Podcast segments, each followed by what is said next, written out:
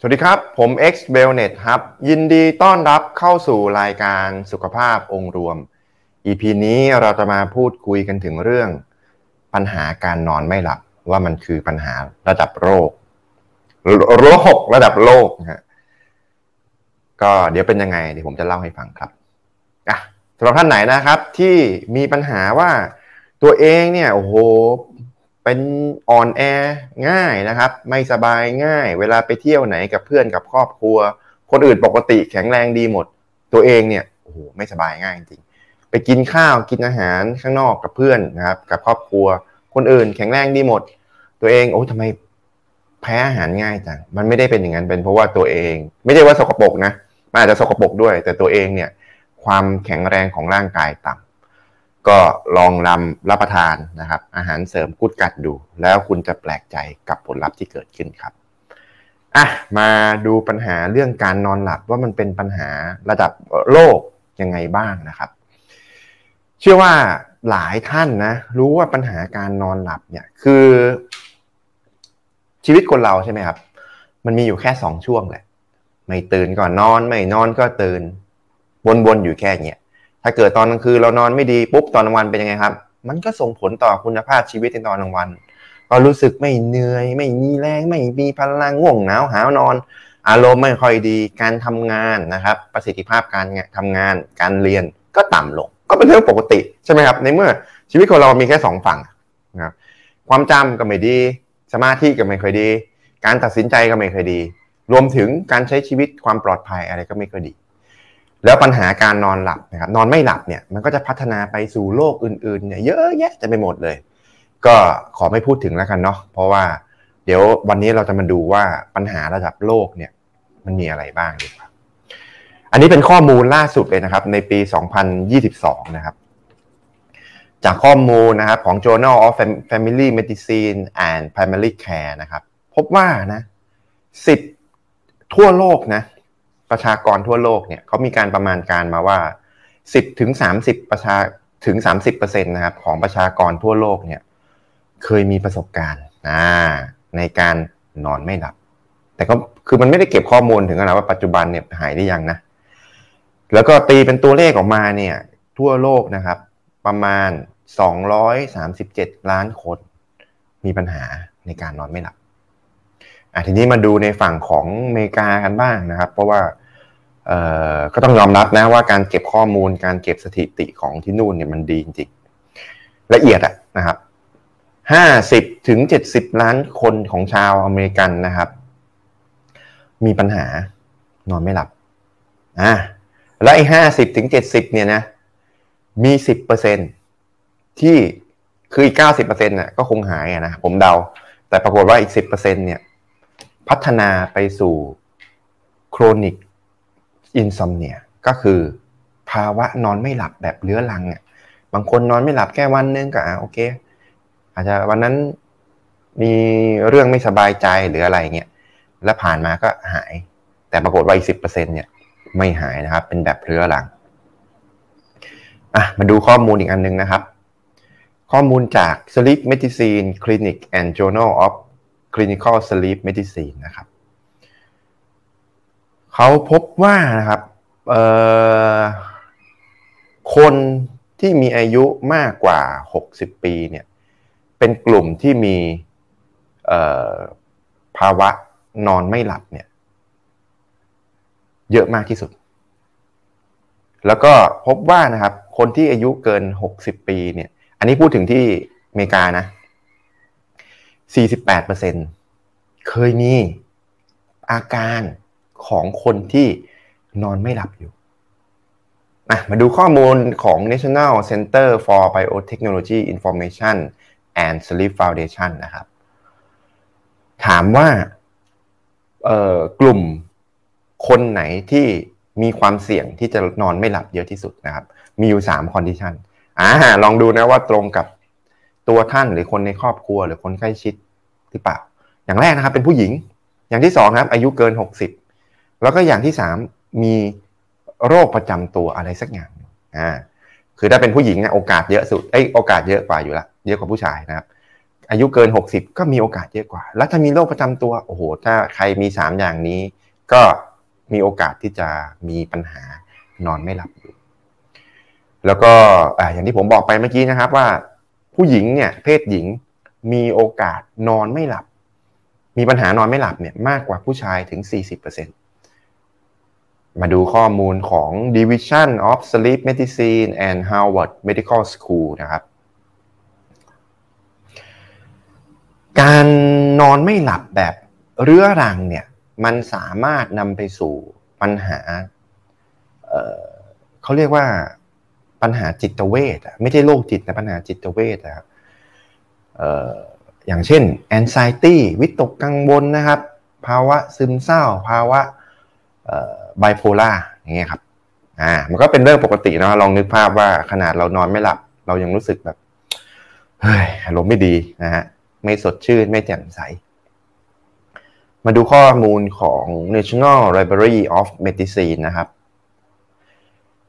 พบว่านะ ที่อเมริกาเนี่ยค่าใช้จ่ายในการดูแลผู้ป่วยที่นอนไม่หลับเนี่ยประมาณปีละนะครับ63พันล้านเหรียญโหเยอะมากเลยนะ ต่อปีนะพันล้านเหรียญ US นะครับ มาดูข้อมูลของ American Pregnancy Association นะครับพบว่า โอ้นี่นะข้อมูลนี้น่าสนใจนะครับผู้หญิงที่ตั้งครรภ์เนี่ย80%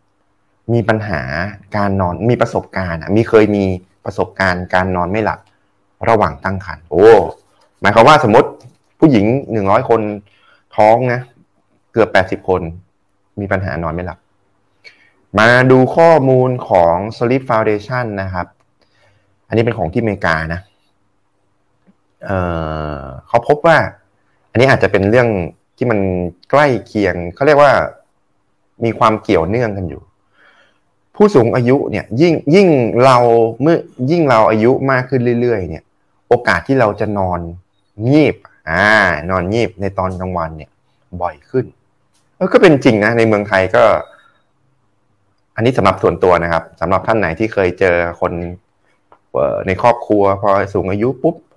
เออมีงีบบ่อยขึ้นนะครับ แต่ถ้าเป็นหนุ่มสาวเนี่ย เวลางีบเนี่ยงีบไม่บ่อย แต่งีบนานอ่าแต่ถ้าพอเทียบ เฉลี่ยแล้วสองกลุ่มนี้นะครับ ปรากฏว่าผู้สูงอายุยิ่งอายุเยอะขึ้นเนี่ย เวลานับทั้งหมดนะ คือถึงแม้จะงีบสั้นๆ แต่งีบบ่อย แล้วรวมทั้งปีแล้วเนี่ย อายุเยอะยิ่งอายุเยอะ ชั่วโมงในการนอนตอนกลางวันมากกว่า มันก็สอดคล้องนะ เพราะว่าอะไร เพราะตอนกลางคืนนอนไม่หลับไงแล้วก็เขาพบว่านะ ช่วงอายุ 18 ถึง 64 ปีเนี่ยต้องการนอน 7 ชั่วโมงหรือมากกว่า 1 ชั่วโมง ก็ประมาณ 7 ถึง 8 นะครับ แล้วก็อายุมากกว่า 65 ปีต้องการนอน7-8ชั่วโมง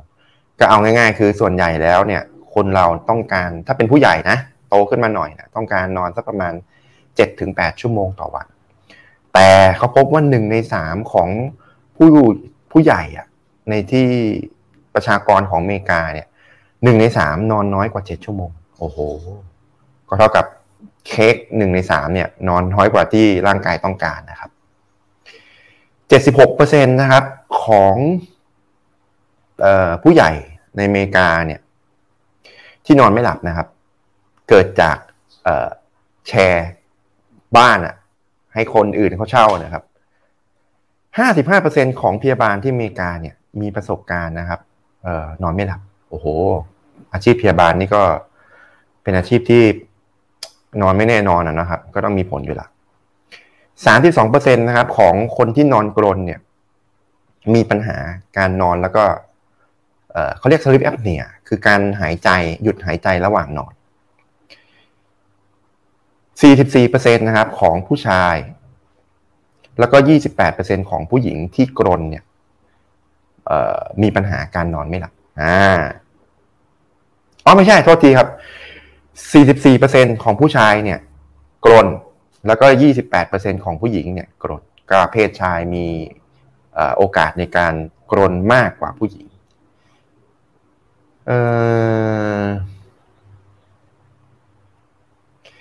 หกสิบเก้าเปอร์เซ็นตนะครับของ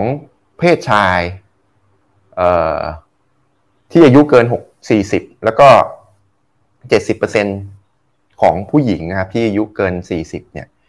ตื่นขึ้นมาเพื่อเข้าห้องน้ำอ่าน่าจะปัสสาวะนะอย่างน้อยหนึ่งครั้งต่อคืนเอ่อแล้วก็เขามีการสำรวจนะว่าที่อเมริกาเนี่ยมีการผู้ใหญ่ที่อเมริกาครับนอนในท่าตะแคงประมาณ 54%อ่านอนหงายประมาณ 37%แล้วก็นอนคว่ำเอ้ยมีนอนคว่ำด้วยนะ น้อยหน่อย 7% แล้วก็กิจกรรมนะครับ อันนี้น่าสนใจข้อมูลที่น่าสนใจมาก กิจกรรมที่ top นะครับ ก่อนที่จะนอนเนี่ย สูงที่สุดเลยนะ ดูทีวี ดูหนัง ดูโซเชียลมีเดียดูมือถือแท็บเล็ตนะรองลงมาก็คืออาบน้ำแล้วก็รองลงมาก็คือคุยกับเขาเรียกอะไรคุยกับแฟน คุยกับคนรักนะครับ คุยกับสามีภรรยานะครับ แล้วก็อันลองลับมาก็อ่านหนังสือ แล้วก็พบว่ามีการสำรวจนะไอ้ที่กิจกรรมที่ทำสูงสุดเนี่ย มีปัญหานอนไม่หลับสูงที่สุดด้วย ในขณะที่กิจกรรมที่รองลงมานะครับ ก็คือการอาบน้ำปรากฏว่าอาบน้ำก่อนนอนนะครับ คือที่ที่นั่นนะที่อเมริกาคงไม่ค่อยได้อาบน้ำนะครับ แต่ปรากฏว่าคนที่อาบน้ำก่อนนอน กลับบอกว่านอนดี แต่คนที่ใช้เวลากับโซเชียลมีเดียนะครับ เออเขาเรียกอะไรดูหนัง ดูซีรีส์ดูทีวีอะไรเงี้ยกับมีปัญหานอนไม่หลับ แล้วเออไอข้อมูลเนี่ยนะ ในจำนวนโซเชียลมีเดียนะครับ ที่อเมริกานะ อันนี้พูดเฉพาะถึงที่อเมริกานะครับ ที่ใช้เยอะที่สุดคือ YouTube รองลงมาคือ Facebook รองลงมาคือ TikTok รองลงมาคือ Instagram อ่า ซึ่งมันก็สอดคล้องเนาะอ่า เดี๋ยวเราค่อยมาดูกันในรายละเอียดว่า